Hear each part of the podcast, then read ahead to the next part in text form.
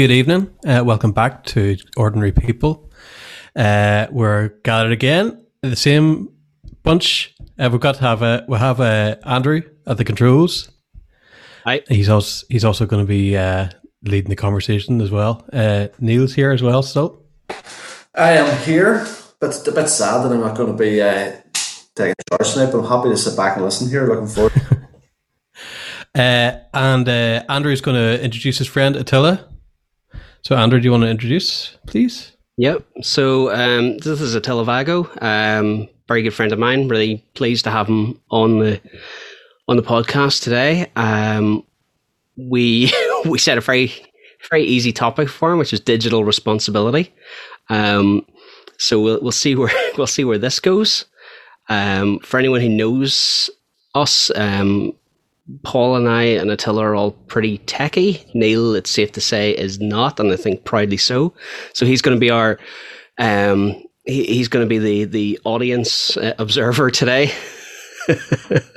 Maybe keep us on the straight and narrow, and uh, and and stop us if we go too far. Uh, I said before we started that he's going to be like our canary in the coal mine. So when we see him keel over, we know we have to we have to stop and wind it back a bit. But I'm really glad to have you on, Neil. Thanks, guys. This is going to be fun. And uh, and then Attila, um, thanks for coming on. Yeah, thanks for having me. Um, I was saying we have uh, we would probably all be um, if we were left without Neil, we'd probably be a couple three old men talking about how the internet was better back in our day. But why don't we start off with you telling us a bit about back in your day? Tell us uh, a bit about yourself. Okay. Um, well, back in my day, I suppose that goes back to the 80s. Um, so yeah, I'm, I'm originally from uh, from Romania, or or some would call it Transylvania. Uh, depends on how Hungarian they feel. Um, and then for those who, who don't don't exactly know the ge- geography of Romania, um, Transylvania is actually part of Romania, but used to be part of Hungary. And uh, now you'd find a lot of uh, ethnically Hungarian people in Romania but I, I always wanted to leave home because uh, one has to make their own home. So yeah, I ended up uh, in various countries, and uh, for the like, last nine or, nearly ten years, I've been on on this uh, Emerald Isle. Um, I've been both north and south, and now I'm in the south in Dublin. But uh, I've lived also three and a half years in in Belfast. Worked for a number of tech companies, and also a car company just to uh, jazz things up. Uh, though I know nothing about cars, and I will happily admit that. Um, and I admitted that when I when I when I applied for the job as well, and they said it doesn't matter. So so yeah, I'm I'm a soft, senior software engineer. Uh, work a lot of, lot of, on accessibility as well, uh, and I'm just a general tech nerd uh, who likes technology and uh, likes to use it the right way in an increasingly technological world. Just getting back to your um, some of the places you've been. So you you have you, I think at this point you've probably lived everywhere except Rich Hill, and I know a lot of the people we've had on the podcast are all from Rich Hill. Every time I get to talk to somebody, it seems it's it's the person that's not from Rich Hill. So I had somebody from Belfast, and now I got somebody from a bit further afield. But you've been you've lived in Belfast. Um, you started with the best Ireland first, uh, and then you moved to Dublin. Um, I, I, love something you said a few years ago about um, how how Dublin feels like home to you. How you were was identified as being Irish before you realised what that meant. Yeah, yeah. It, it yeah, it, it's it's kind of funny looking back because um, before I even got to to this island, uh, regardless of was it Belfast or or Dublin, um, I I started watching a lot of uh, Irish music videos such as uh, Celtic Women, um, Celtic Thunder, and a few others. Uh, and I, I genuinely love the music, and uh, it, it's funny to find myself on that actual island that, that this music comes from. Um, so, of course, I lived in Belfast for three and a half years, and it was fine. I mean, I, I did at one point even think of, uh, of, of, you know, settling there for the long term. Uh, but then things changed, and uh, well, it, it's technically thanks to Andrew that I ended up uh, in in Dublin. And while living in Belfast, I never really thought of living in Dublin, and it, kind of scared me a little bit um, moving down south. Uh, and but then I and I started working here. It it felt like just just the right place to be. Um, and uh, within three months, I, I moved here. It's uh, it's hard to believe that um, how long it's been since we met. Yeah, it's uh, what it's five, six, seven or so years, something like that now. Uh, and I think um, I think part of what helped form our friendship was uh, was that sort of deep seated love for technology.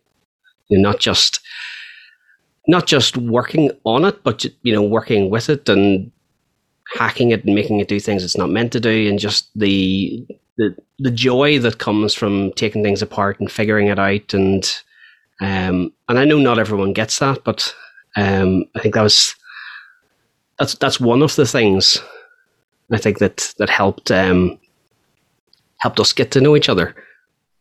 It definitely helped, yeah, and and yeah, I mean, when I think when it comes to to friendship between men, it it, it really does come down to to hobbies and, and interests. Um, yeah, I, and I, think you know the way the way you like to hack around and, and tinker with things. Same same is true for me. Um, and and definitely when when we worked together it, it was a lot of you know a lot about that you know just just trying to see what works best and and that uh, that's a good segue seeing what works best into into the topic um, so digital responsibility um, it's a very broad it's a very broad topic so you could be talking about that at a personal level corporate level a civic level um, you could even talk about digital responsibility in terms of you know uh, yourself or your responsibility towards others. But what what does it mean towards you? What was your I suppose whenever I, I mentioned the topic to you, what was your your first reaction? What was what popped into your head? Yeah, um, you know, we we call it digital responsibility, but at the end of the day, if if you really look at it, it just does come down to just responsibility. And then if you if you look at it from that perspective, I can kind of think of three three things that uh, you know digital responsibility means to me. Uh, first of all, common sense. Secondly, uh, good manners, and thirdly, good education. And and the order is not entirely uh, you know important here, but um, you would use these three elements in in in everyday life on a daily basis. You know, um, you don't go out shouting at people and calling them names on the street randomly. Uh, the same, the same, the same applies on on you know from a from a digital perspective as well. You don't you go online and if you start doing that, you know, shouting at people randomly and calling them names, that's irresponsible behavior, and you know it, it shows that you don't have good manners.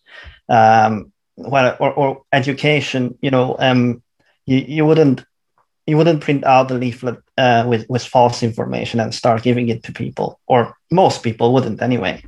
Um, you know, the same way you, you, you don't you shouldn't share information on the on the on the internet um, that is that is that is false. So you know you you, you tend not to uh, make a habit of lying in the in the real world. If so, you don't do that in the digital world as well. Um, so yeah, the, the, these these three things are are what kind of digital responsibility means to me. It, it's it's kind of taking the same responsibility you take in the real world, and you know, uh, translate that to your digital presence. I think that's that's something that, that it's quite a it's it's a bit of an oddity, isn't it? That you know you mentioned that you you wouldn't shout at somebody in the street, but yet there's an awful lot of shouting and calling names on the internet, and you'd you'd be embarrassed, you'd be disgraced if you did that outside. Um, although I must say that I was walking through Rich Hill one day, and um, you know, somebody shouted out the window at someone else that I was with, and they shouted back, and apparently that's just normal in Rich Hill. Um, be careful, Andrew. But was it communication, or were they calling them names? Oh, they were calling them names. They were calling okay. them names. Um, but that, that's that's maybe Rich Hill. Rich Hill can jump in and defend itself if it wants. Andrew, you have to be careful. That is, you're heading into dodgy territory with that. Because I know that I've offended you, Neil, I'll apologise because that's the that's, right. that's good manners. That's good manners, and you're showing a lack of education here with uh, in that way. But that's that's that's the thing with the internet, though, is is there is there is this tendency to to just um, you know say whatever you want. There's there's there's no filter, and and I don't I don't know where that necessarily comes from. Um, you mentioned education there that has been one of kind of one of the Yeah. things. What um, what would you say to somebody who said, "Well, like, this technology stuff, I don't understand it. I, I didn't know I wasn't meant to say things like that. I didn't know I wasn't I wasn't meant to, you know, spread lies on the internet or insult people. I didn't know how to do this." What would you say to someone with that sort of attitude? Well, you know, um, attitudes are, are are the result of, of of things we either got used to or or things we the way we understand the world around us. Um, it, it depends on you know on the age and the background of the person. Um, in in Romania, there's this saying that if you translate it into English, it comes uh, it kind of translates to seven years of home. What that actually tries to say is that um, back back in, in in Eastern Europe, most countries you'd start school at, at the age of seven, and you're kind of expecting that between the age of one and seven, your parents teach you some things like you know manners and a little bit of common sense, just the bare basics to to function in in, in society. Um, so you know now that kids are picking up technology very early, um, this is something that I would I would see parents um, you know teaching their children you know um, just like you don't call someone names on the street. You don't you don't you don't uh, you know call someone names on the on the internet either. Um, so you know if, if it's a, if it's a child then you still have that space to to educate. If it's a, if it's an adult it becomes it becomes a lot more uh, a lot more difficult. So um, then you know I, I wouldn't say the the ship has sailed but it, it's a lot more difficult to to get someone out of their existing habit and and and, and turn it into a new one. And this is where i suppose um, a little bit of a little bit of regulation can help you know how websites are being uh, you know uh, like for example back in the day you'd go on a forum and the forum would have moderators. I was actually a moderator on a, on a very large website back in romania for for a few years. And uh, you know, if, if, someone said something that wasn't fit for the topic, even you know, they, they were off topic, the message was deleted. Um, there was that kind of censorship, and they were this way. They were educated. They, of course, you, you tell them first you cannot do, you cannot go off topic. Uh, but if they wouldn't listen and wouldn't learn, then you'd start deleting the posts. Um, and and that's you know you, you see a lot of most people would learn you know they would understand what off topic means if they didn't know before um, and and kind of uh, you know get used to what the rules and the norms are are around using the using the web. I think um, i mean it's not it's not that computers or even the web are a new thing. You know they have been around for quite a while. You know even, even in northern ireland we've had it for 20, 25 plus years.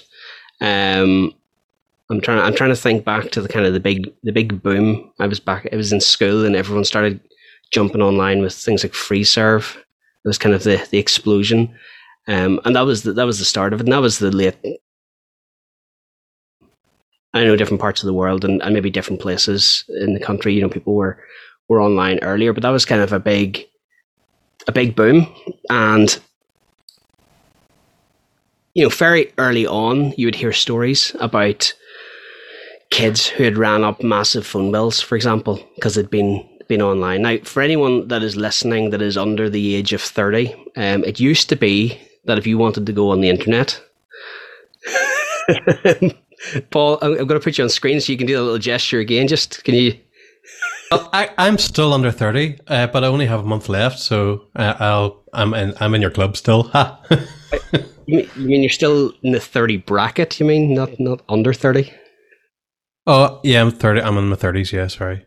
No. I thought you I thought you were going to get Paul to like use his musical talent to do the like the What do you call that sound? The dial-up sound. I thought he was going to do a modem as well. Yeah. You had to, you had to, you had to plug your computer into your telephone. You couldn't Yes. use your phone, or it would knock you off the internet. It had to phone up the internet, and you were paying by the minute, by by whatever, to the, the phone number that your computer called to get you online. And and back then, so this is the late nineties. Um, people were running up massive bills, and I was one of those people. not not not so massive that there was ever a newspaper article written, but I know that I do remember it was at least two three hundred pound phone bill one month, and my parents hit the roof. Um, I was young, digital responsibility, Paul. Um, this this was the this was the start of it, and you know my parents quickly learned that. Um, you know, you have to put a cap on these things. I learned that you have to do that. Now that was, you know, 25 odd years ago. Even now, you know, today, you're hearing stories about, you know, kids who have ran up massive, um, massive bills on the parents' phones through in-app purchases or buying movies or, you know, buying V-Bucks and Fortnite or whatever it is. It's no different than it was, you know, with massive phone bills 25 years ago. Why? And, and any of you can jump in. Why have we not figured this out yet? We have, we have. I'm not sure why uh, people in Northern Ireland haven't done this, but um, It's not just like- Northern Ireland. okay, well, yeah, yeah, I know, I know. Um, but um, I I had dial-up internet for a while as well, and uh, of course, I knew it, it cost uh, tons of money to to be on the internet for a long time. So um, what I did, uh, we had these prepaid cards that you could buy. It basically was a you know uh, a a card that you bought for X amount of money, and uh, then you, you had a code on it, and you could use it to get online. And once the money ran out, you were offline. You know, um, so I used my pocket money and to buy those cards, and you know sometimes they would last me two hours, sometimes it would last me ten hours, depending on the on the money I spent on the cards. But it was my pocket money. It never, it, it- you know, it never really affected the phone bill. So uh, you know, I suppose I was more responsible. I wonder. I wonder if that's a Western Europe versus Eastern Europe thing there, where we're we're just all a little bit too spoiled here in the West. I know, look if we are to be really serious about this, I I, I think that uh, the market in, in Eastern Europe realized that you know um, they they can't exactly expect people to pay tons and tons of cash uh, for for dial up, so they kind of gave this more affordable approach uh, where you you know you'd buy bits and bits of internet for a few minutes or a few hours, and uh, you know it would it would. Uh, I, I still think it helped the the the you know the internet culture grow in Eastern Europe, and then it and then quickly after dial-up, Romania and Hungary actually became, and especially Romania became one of the countries with the highest bandwidth of internet early on. Um, I remember we had gigabit internet many years before the UK even or, or Ireland even knew what that looked like and and it, and and Romania still has very very high bandwidth internet at very very low cost. And I guess that's that's the that's what you get whenever you you know you're you know you you invest in it early and and and people are you know invested in the you know in the technology as well and, and you know using it properly. Yeah, the, uh, my some of my schoolmates uh, had fiber internet when I was in high school. So thinking about using technology properly, um, you know, not just you know, not just the internet. Um, I'm going to play devil's advocate a little bit here, um, but is is there really a right way and a wrong way to use technology? You cannot just use it whatever way you want. Sure, who who's it going to hurt? well, yeah, I mean technically you can use everything any way you like, but yeah, there, there is a right way and the and the and the wrong way, but it takes time to find out what that is. I, Um, I realize me saying that is a bit like you know, like saying that about you know chainsaws. You know, it's like I don't need to read the manual. I can use this whatever way I want. Yes, but then you then you bring risks upon yourself to to you know to harm yourself or others around you. Um, and and the manuals exist because other peoples have kind of tried before to use them the wrong way and they well failed. Um, so now you have the manual to to kind of evangelize all that information to everyone else who tries to use it the wrong way. This is like the uh, caution contents may be hot yeah now i would i would you know you'd expect common sense to to also uh, help you out there um, this is, you know, going back to what I was saying, common sense, good manners, and education.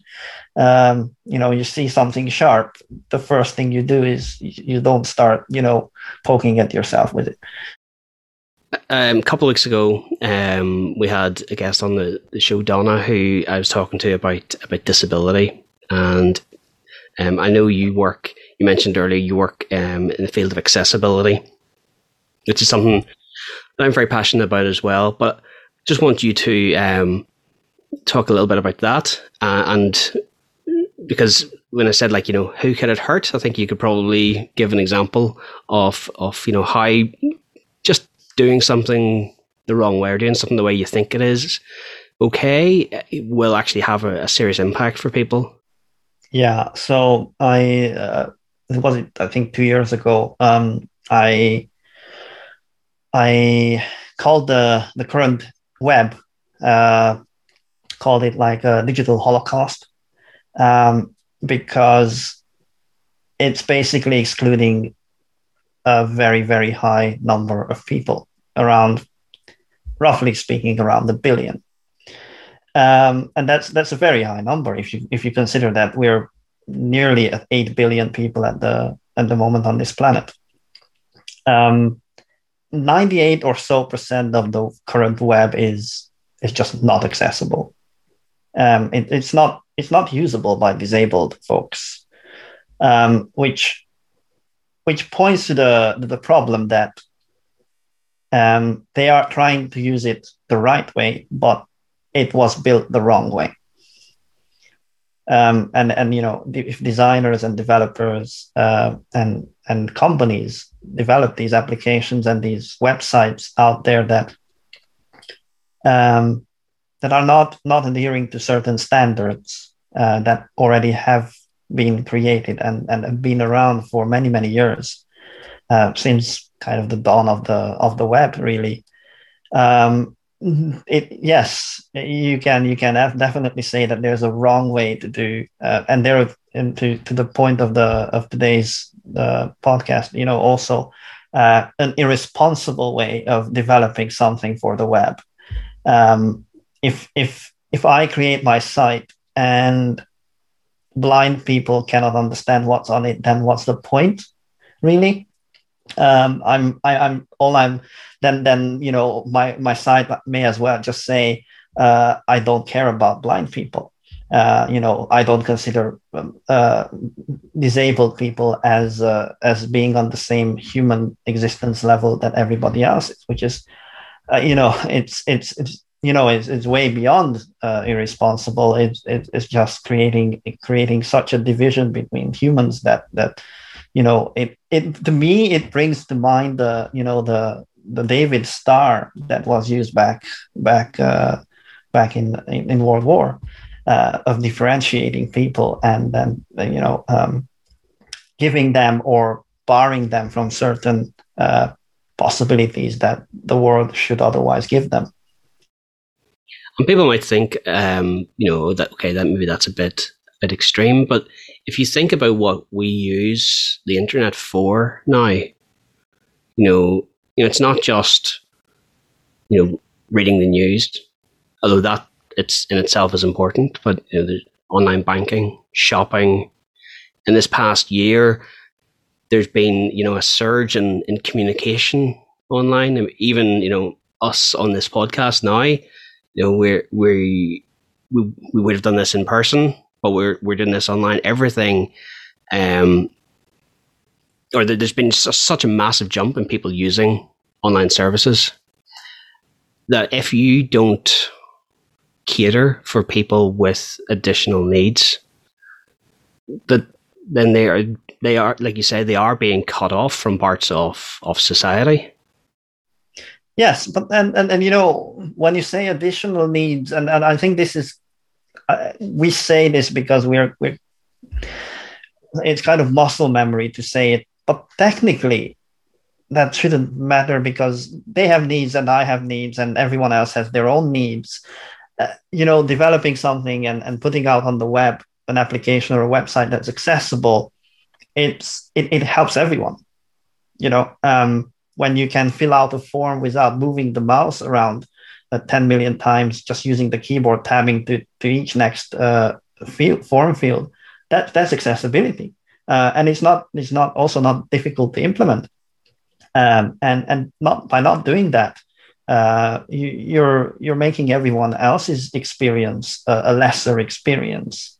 Um, you know, I I I'm an Apple fan, and I use the Magic Mouse, which charges on the back of it.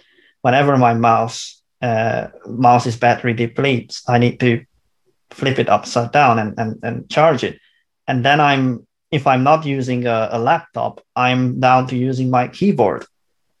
If it's an accessible site or an accessible application, I can just use my keyboard and keep doing my job uh, and I don't need a second mouse to to to to achieve what I was set out to do.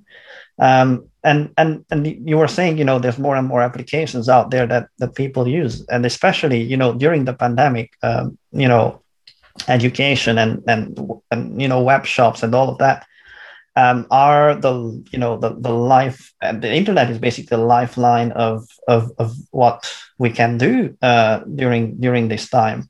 Um, and, and even even things that seem trivial, like you know, um, I, I know someone who who is blind, and uh, she was giving out about the fact that she has to use Tinder for dating, which is the probably one of the worst applications for dating. But she has to use Tinder because that's the most accessible one out there.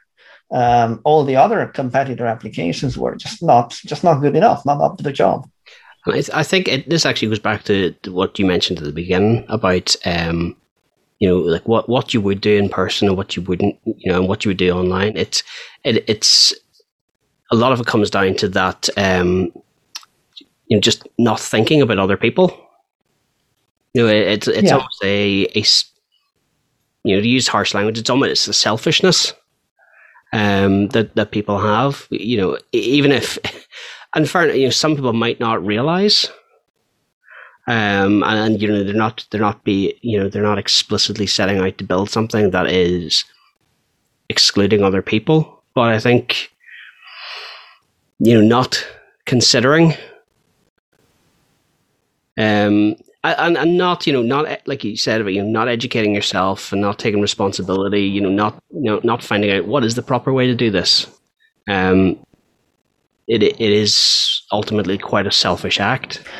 Yeah, it, it is, um, and and I think I think the the less you care about the the larger picture, the the less you lose lose uh, the ability to empathize. And I think um, you know a- empathy is not something that everyone is born with. Uh, some people need to learn it, but I think it's a skill that uh, especially in the digital world, it's it, it's very useful. You know, you see someone's you know someone's comment on Facebook that you don't agree with. Um, you can disagree. It, it's okay to disagree, but you know, um, do it in a you know uh, in the style of a debate rather than a you know an attack um, because you don't know where they come from. You don't know what they've done in their life. You don't know how they feel. Maybe they, they just feel down and they out, you know, they're, you know, they're, they're, they're exposing their frustration on the internet, which isn't great, but, you know, um,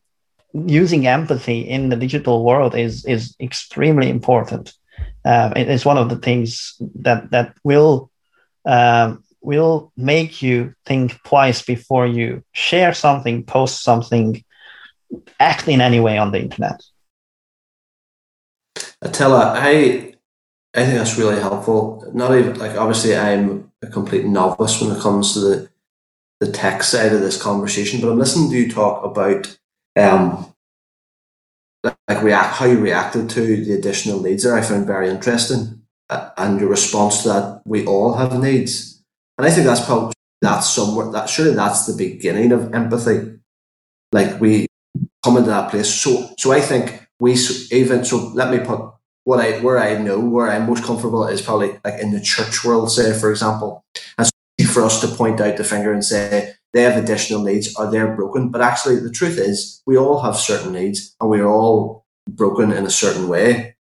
And I think we are we're often so I, I just find that really interesting where you're going with that. I think it's it's actually just helpful to to think of that not just in the tech world, but I think beyond beyond the, the, tech world as well. I suppose again, while I'm listening, from an ignorant point of view, like what, what's the reasons for that that huge number of people not having the accessibility that they need and deserve? Is it is it a lack of understanding, a lack of or is it is it selfishness? Is it people have decided it's not worth the cost, it's not worth the energy, the time? What do you, from your experience, do you know why that is? Um, there are a number of reasons, and and and some of them, some of them are very very complex. Um, when the when the first web browser was created, and and, and Andrew can chime in here as well because he might actually have more uh, historical evidence to this than I would. I, I don't remember it happening. If that's what you're implying. Um, no, but you you you you know you you dabbled with the web before me.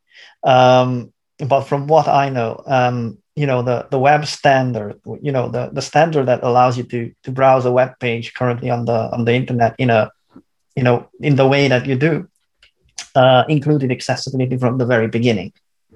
Um, so I, think it was uh, Tim Berners Lee who, who you know, who started this whole thing, and uh, you know, the the very origins of the web cared about everybody, but the the the the dirty detail is that you know you can the, the browser will will render that site even if it's not made accessible. So that you know people caught on that I don't have to do all these things just to show the website. So people, people kind of stopped doing it unless they were told to do it. Um, and and because of course there you know there was a dot com boom and, and everybody wanted a website. Of course, companies wanted to create websites quickly for their for their clients, and um, it was it was quicker to develop something that wasn't accessible than something that was because it didn't involve any research into what kind of users they had and, and so on and so forth. Um, and they could save money on, on that kind of uh, that kind of work and thus ended up in a situation where um, it you know they've these companies created then developers and designers who completely even forgot about accessibility those went to other companies and you see this this perpetually uh, uh, you know um, forget forgetting the to care about accessibility uh, created what we have today a 98% inaccessible web.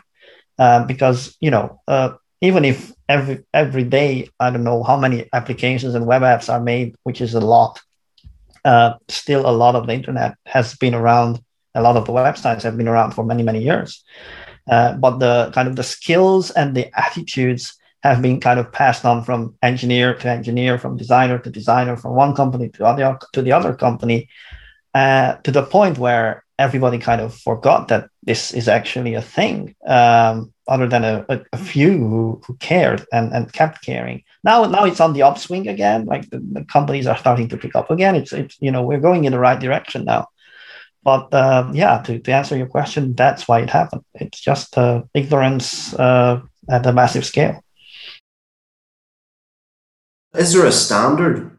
Like, is there a standard that these companies have to to meet, or is it up to them? Is it their own decision whether how accessible they make their own there is there is a there is a standard and you know it's it's uh, the first of all you have the the html standard which is you know the web pages are based on and then you have the wcag standard which is specifically for accessibility. Um, and and some of those things have been pushed by governments in various countries uh, as you know as the as the minimum requirement level for companies to reach but it was only on the government level. So government websites have to adhere to that because it's you know it's a requirement to to provide something accessible. But other than that there there wasn't until recently there wasn't and and to some extent there still isn't a law that forces companies to adhere to it. Is there anything uh, is there anything sort around discrimination? Like even like a, a, you know your simple discrimination laws that would probably uh, come into that. I remember there was a lawsuit from someone who couldn't access. I think it was a pizza pizza hut or something, Domino's or something like that. I think it was Domino's. Yeah, they weren't able to, and they they brought a big lawsuit. Uh, I think they won the case as well, um, and that sort of put a big uh, set this set at, at some sort of standard for the rest of them. I was in, right, it might actually cost you a lot more money, you know, having to pay out in lawsuits if yeah. uh, someone comes with a you know suit. You know? Yeah, the lawsuits happen, but um, you know, I when when I think of lawsuits, I, I think I, I think that while they're uh, they're a good way to to raise awareness around accessibility on the web, I I also I also see like every tool being used the wrong way. Uh, you know, growing the, the number of litigious people who you know just now find a, an excuse to to file a lawsuit and, and make money off of. I, I i still believe much it's it's much better to uh, teach and educate in a in a kind way rather than in a in a way that you know you you kind of make them you push fear into companies to to achieve something that's that should be just just part of the natural design and development process of something. You know if, if companies act on fear rather than understanding what their users need then then we're not going in the right direction. No. Uh, and also uh, money has to play a big part of it as in what your clients are prepared to pay you um, to build a website the kind of and you know it, it, maybe they want to have tons of ads on their website, which makes it very difficult for someone who's uh, got uh, accessibility needs, makes it difficult for them to browse it or to access that. But they need to bring the money in, so they're sort of pressuring you to well, the money, our budget needs to be spent on, you know, getting revenue in, um, and then sort of the the if there is an accessibility thing, it's usually in like an add-on. Um, and it's like one of those you know badly designed ramps into into a building. Um, it's it's not part, and I've I do a wee bit of uh, web design. That's my job actually, uh, so I do a fair bit of it. But um, my my experience has been if you make things simpler, they're more accessible. As in, the more stuff you add, the more chance you're going to lose people. Um, uh, if you know if you're bringing in complicated uh, coding and stuff. Uh, but if you keep, like you're talking about the HTML, sorry, Neil, uh, but there's uh, that sort of the structure and stuff, keeping all that very simple. I think it's a bit like building a building, um, and where you, if you keep things simple, actually makes it, things a lot more accessible.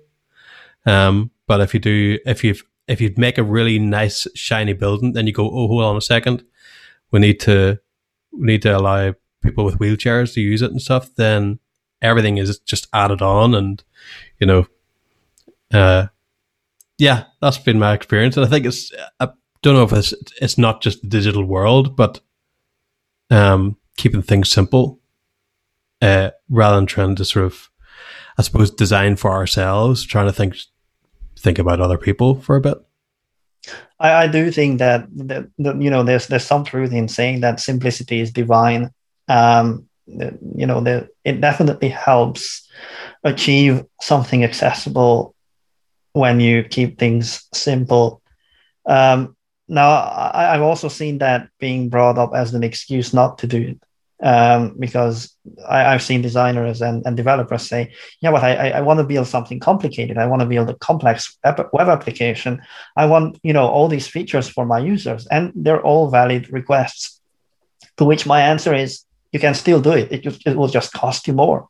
Uh, it, it takes time to to do the fancy and the complicated and still keep it accessible because you cannot you, you also cannot provide a complex and and and you know high level experience to one type of user and then something you know uh, simplified down for the rest of the users who are disabled because that's that's a discrimination lawsuit right there. Uh, it, the same product has to work for both groups. Um, you can you can uh, i remember for a while there for a few years i've seen websites having the accessible version which was an absolute disaster to look at it was accessible in fairness but it was just you know text and and uh, and links everywhere i think there's um there's a there's a local newspaper that i won't name who who have a, a website that is full of ads and i don't even I don't think it's an accessibility problem. I think it's a usability problem because there's so many ads on the page that it's actually very hard to read the news. Uh, and that's one thing that gets easily missed. And a bit like what you were saying there, Paul, as well. You know, how you, you make it simple and and it tends to be more accessible. It also tends to be more usable. Yes, you might have a desire to plaster ads all over over your site. Maybe you, you really need to make the money um, but maybe you should look at other ways to make the money because that creates a really poor, poor experience for people, just in general. Attila, um, we're talking as well about going away from our side of things to uh, everybody's side of things, which is communicating on Facebook and so on. And I don't know if you probably have a few thoughts around this, but I think people have got a wee bit more spice here over the last while, last couple of years, especially maybe lockdown has driven people a bit crazy, but people are getting a bit angry online and stuff. Have you got any thoughts around how we are do things better around communication? Yeah, I mean, Facebook is, is, is I suppose it's not the it's not the only one, but it's probably one of the main ones. Um, I remember when the, the first such platform I used was actually Hi5. Uh, and then I know a lot of people in the West don't know about it. It was fairly mid Eastern European thing. Uh, but it was basically Facebook before Facebook. Um, and it, it's kind of funny because whatever people are complaining about Facebook now, it the same was true 15 years ago uh, for for Hi5 as well. I haven't used Facebook in the last two years at all. I, I deleted my account entirely. Um, and the the reason I did that was was actually I was on a date with someone who was very much into into mindfulness, and uh, she she explained to me that she explained to me that there was at one point this some scientists made an experiment in a in a in a some some remote tribe on some island I think. Um, and they, they just kind of watched their daily lives. And, and this tribe would uh, randomly at given times though uh, would just lie down on the ground close their eyes and, and, and, and stay there for 10 minutes. And then they would get up again and do their business. And they were asked why are you doing this? Um, and and their, their response was um, there's too much things happening too many things happening around us. We need to we need to switch off for a little bit um, and, and she said, when you use Facebook or Instagram or any of these, these applications, you keep scrolling and scrolling and scrolling. That's, that's information bombarding your brain. You don't need all that information. Uh, that, that information actually exhausts you without realizing. It will, it will create mood swings. It will create, it will create situations that otherwise would not happen uh, simply because your brain just cannot take that much information and all you know it's not also not consistent information. Um, it, it's coming from all sorts of various unverified sources. Um, it's kind of like constant brain dumps from other people. Um, so it, it's no surprise that the, the, way the more the more you use these platforms such as facebook um, the more the more you'll start behaving irrationally. And, and i don't mean like you know becoming an absolute nut job but it, it just it, it, you will start you will start um, behaving the way you not normally behave in in public in in an actual group even at the pub even after five pints you wouldn't behave like that you know the, the, the social norms kind of get lost uh, online when when all this information gets hitting you all the time. Um, and i and i saw this at the beginning of the pandemic as well when people were sharing all these uh, these voice messages about how the pandemic is going to happen and you know you need to go buy toilet paper you need to go buy bread you need to go buy uh, this and that because my cousin's cousin's dog cousin's cat said that you know this is when a lockdown is happening and every everybody's going to be shut down in the house and you know the guardian will stand at the door and stuff like that um you know the misinformation misinformation just goes rampant so, what about the misinformation? Because uh, people might share something that they've seen. What are your what's your advice for making sure that what you're putting up you can sort of stand behind, or you you've you're sure it's it's coming from a factual point of view or whatever? Uh, data checking and fact checking is a, is a very difficult task. And I, I think I, I think you know. Um, back in the what was this the during the Edwardian era, and I'm going to make a kind of a parallel between electricity and internet now. In the Edwardian era, when electricity was fairly new thing, um, a lot of electric electric electronic devices and electric devices uh, started popping up all over the place. You know, people started having uh, electrical wires in the house for various appliances. Insulation was terrible or none at all. Like we've made a lot of mistakes when starting to use the electricity um, we're we're kind of doing the same with the internet. Like Andrew said, you know, the internet has been there for a long time now. It's been there for about 10, 30 years.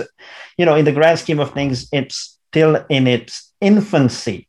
So what we're living now is the kind of the it's akin to the no insulated electrical wires in the house kind of internet, uh, where it's kind of a cowboy's world. Um, it and and it, it won't change very much in the very near future. I think this is this is the time when it becomes popular. Everybody's on it, but it's not well regulated. It's hard to hard to understand what's real, what's not real, what information is correct, what isn't. It takes a lot of education to to help people understand what to use and how to use on the internet where to source their information from.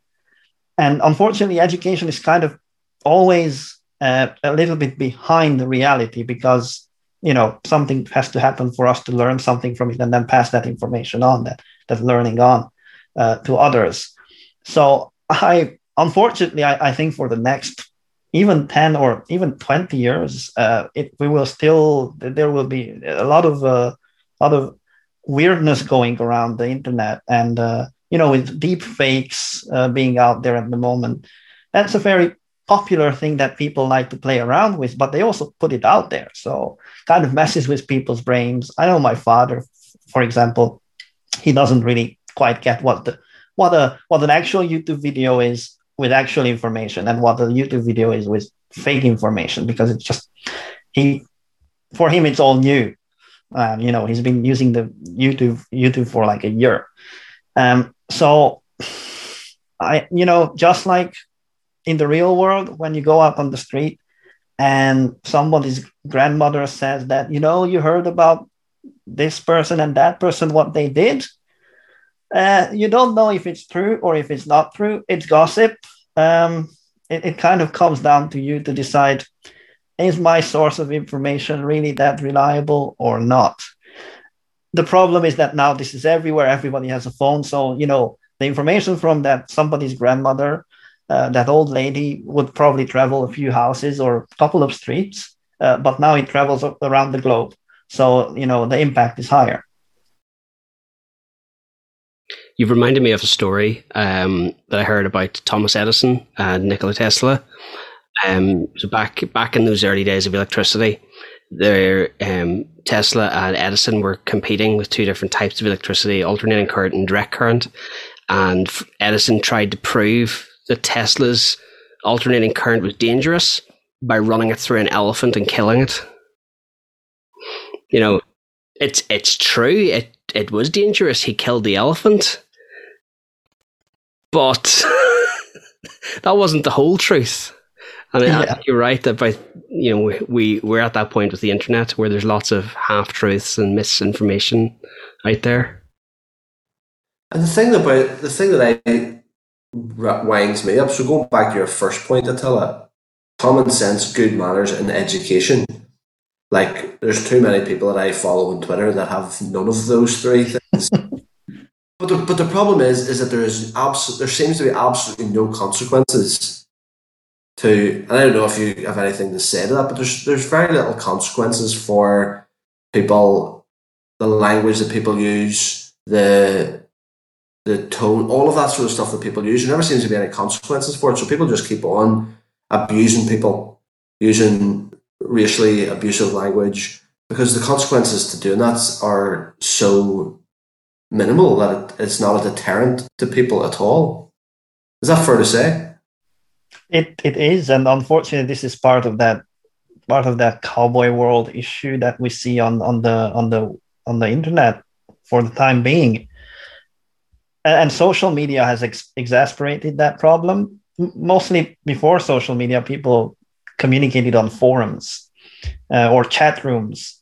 And you know i i as an as, as a as a, a forum moderator back in the day we'd have discussions that we would call flame discussion because people just started you know uh, bashing at each other's head you know in in text um, and then we would tend to shut those down but those were fairly small forums uh, where you know uh, uh, uh, one one or two moderators were able to, to kind of control things. Now you're dealing with with the number of users that has reached in the billions. Um, so now you need automated systems that are not really that good.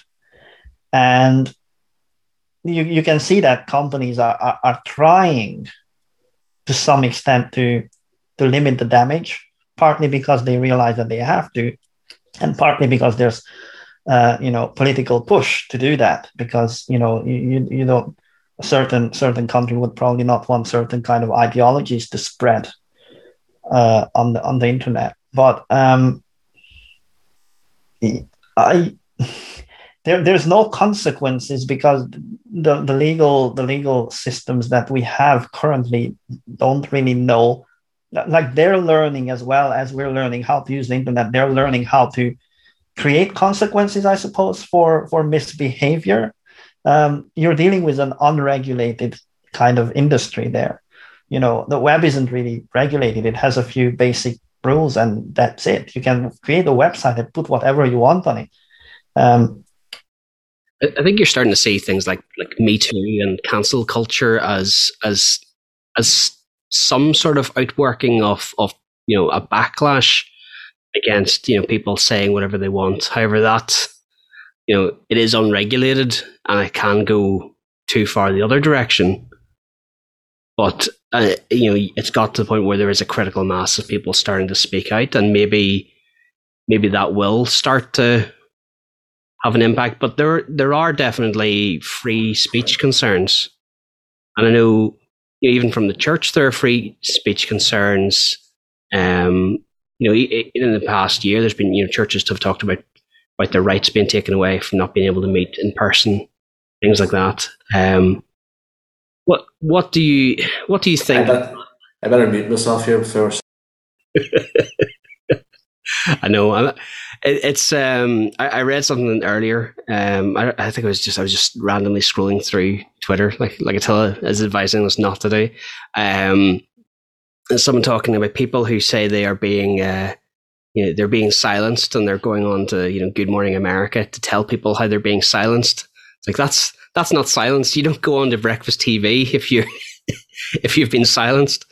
Um, but yes, yeah, so, so Attila, uh, that that, that thought about um, freedom, freedom of speech, freedom of information, because Well, the idea of moderating in a you know a small forum is good. Even even in those forums, there were people who were always out against the moderators, you know, and, and complaining that the moderators and, and definitely there are forums where moderators had their own political leanings or, you know, their own opinions and, and could moderate too heavily.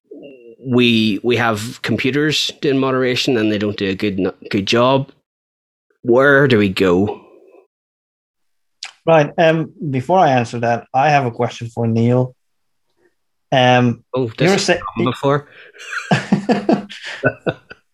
you're you're saying that the, there are all these people on, on, on, on social media that you follow uh, who have neither common sense nor don't, don't seem to be educated or have good manners. Question mm. is, why do you follow them? Yeah, it's it's a... because this is this this is this is one of the solutions. Not give them the voice. If nobody, if no, if people stop following them, then it, it, you know I, I, don't want to go back to you know uh, World War, but you know uh, a, a lot of the a lot of the the the bad directions we took in in politics over the last few hundred years um, were because somebody had an idea and they were a lot of people who listened. Um, if people wouldn't have listened, we would have never had the probably the two world wars that we had.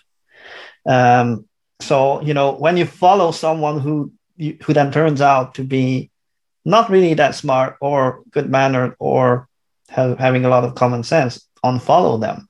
If you if you do need social media for some reason, then then use fairly heavy handed filtering on everything that you get? Yeah, I suppose honestly, I I probably asked that question more generally.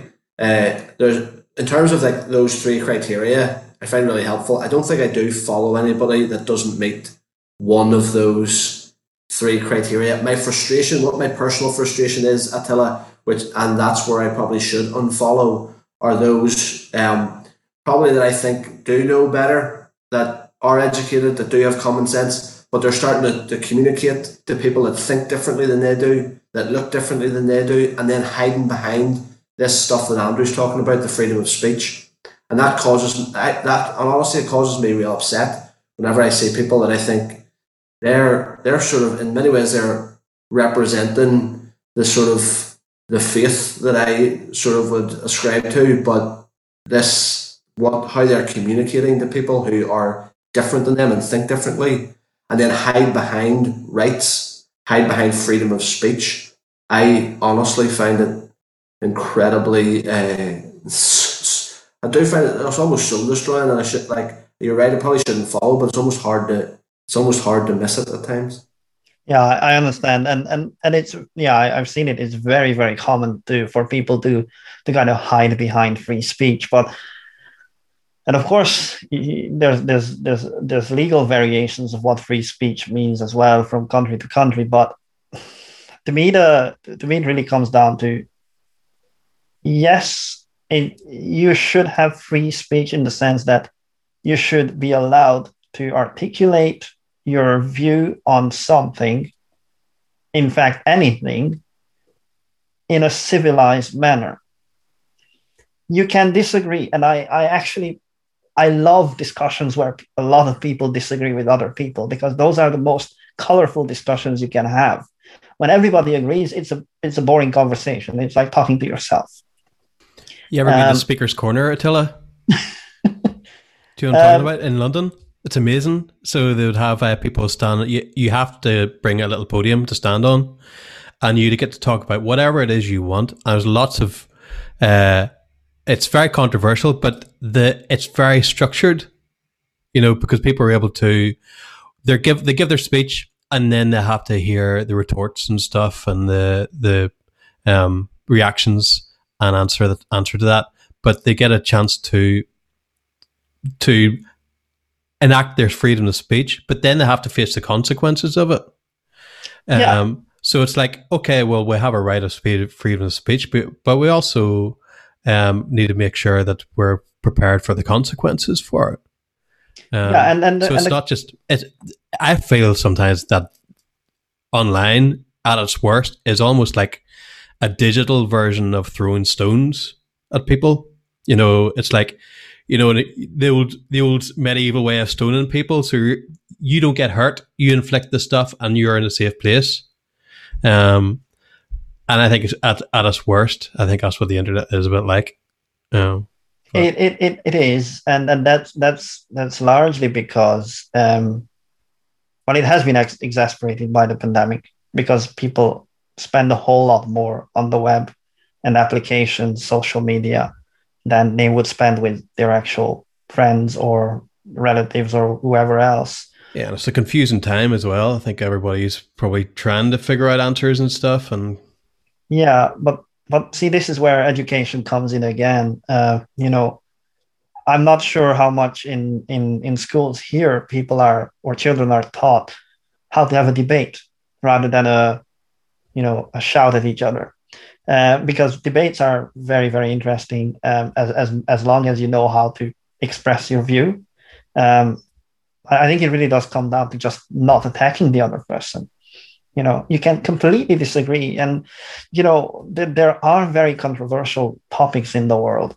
Um, but as, as long as you're you're able to put your forward your view in a way that doesn't offend um, and you make sure that first of all everybody understands that this is your view and you're expressing it based on the information you have um, I, I, think most people will will find find that uh, you know easy to fairly easy to you know uh, respond to. Uh, and when you have factual evidence, I, I think people should also make sure that you know the evidence supports their their views. Um, saying the the Earth is flat, for example, and then not being able to show any evidence for it. You know, what you can have the view. You tell me it's not flat. I'm, I'm not saying it's flat. I'm not saying it isn't. Uh, all I'm saying is that a view that you know uh, tries to uh, convey something that they believe is factual, it needs to be supported by facts. Yeah. So Attila, I was on. I spoke in our on Zoom on Sunday morning, and uh, over Twitter on social media, somebody sent me a message to say that they disagreed with what I said.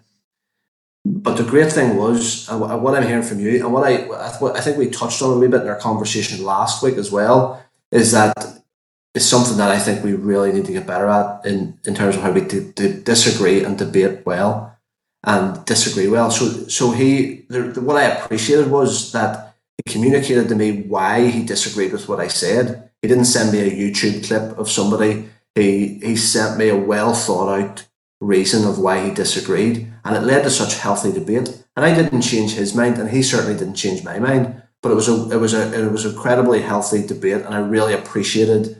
I, I, I think I valued the disagreement that I had between him rather than somebody saying that was really good. What are you doing next? You know what I mean? So yeah, I, I really valued that. And so Peter last week was telling, communicating this idea of sitting or getting a tea, buying a cup of tea for somebody that you disagree with, and being able to sit and communicate that. And so like, that's what I desire for not only for technology but for for humanity, for life in general, that we could just do that so so much better, you know. Yeah, and, and, and it's funny because technically, you know, social media such as Facebook or Twitter or Instagram or whatever else people use would be a great medium to to exercise this ability to debate. Um, you know, it, it could be the exact opposite of what these platforms are at the moment. Um, but if we don't educate people from from a young age to to use these tools because at the end of the day they are tools uh, that can be used the right way or the wrong way. Um, then then you know I, I think we're kind of predisposed to using them the wrong way. Yeah that's really good. I think we'd probably be a good place to to stop and wrap up. But before we go i think neil has a very important question to ask. it's it's vital. But okay. I don't think I don't know how the boys have prepped you for this, Tella, but I uh, I always like to find out what people are reading, listening to, or watching uh, that they could recommend to me selfishly, but also to those listening in. Okay. Um, um, what have I watched lately? Um, unfortunately, this will be difficult for you to watch because it, it just so happens that I watched a TV series that was in Romanian. I haven't watched anything in ages that was in Romanian, and this was this was it. Uh, it it's uh, it's well translated. The title is Shadows, uh, and it's about a it's about a it's about a father uh, who kind of falls into a, uh, into a bad gang of drug dealers and, and stuff like that. And uh, well, it you know it's a little bit like have you seen Love Hate, the the TV series? Mm. Yeah, yeah it's, it's, yeah, um, or RT, one of those. Um, but either way, it's it's kind of the Romanian version of Love Hate. Um, I'm, I'm I was sometimes wondering if they were kind of inspired by that. Uh, in, in terms of reading, I actually have to say I'm I haven't really kind of finished a book in ages. Um, Reading, so, not writing. Yeah, I, I, write a whole lot more than I read. Yeah. it, it's weird. And uh, in, in terms of music, I actually discovered this band the other day, the Lathums. Um, I think they're English, if I'm not mistaken. Um, it's it's alternative uh, pop rock kind of thing. They're they're quite they're quite good. Um, unfortunately, I cannot find any vinyl records, so I'm a bit uh, bit late to the party. But yeah, so we'll brush up on Romanian and check out Shadows. Yeah, it's uh yeah well. uh, I can send you on the link later. I'm not sure if they if they have any subtitles on it. If you like subtitles, then then no. it's probably watchable. Is it called Umbre? Yeah, that's the one. Yeah. Uh, it's just popped up in Wikipedia. Apparently, there is you can get English subtitles or something for it. Yeah, interesting. It's it's uh it's uh it's it's very good. I actually enjoyed it. It looks pretty dark from the poster. It is fairly dark, um, and it's fairly explicit. So if you're not into that, then then maybe avoid it. Before before the boys uh, finish up, Attila, I although this isn't my specialized subject, I really enjoyed that. Really appreciated your uh, your wisdom and some of your thinking around this. Uh, I do think there's parallels to what you're saying with other walks of life, which I think are really interesting for uh, for us all to wrestle with. So thank you. Thank you. Thank you for coming on. Thank you for having me. Talk soon. Ordinary People was hosted by Neil Dawson. It was produced, edited, and engineered by Andrew Gribbin and Paul Woods. Head over to ordinarypodcast.com for show notes, links, previous episodes, and all the ways you can contact the show. See you next time.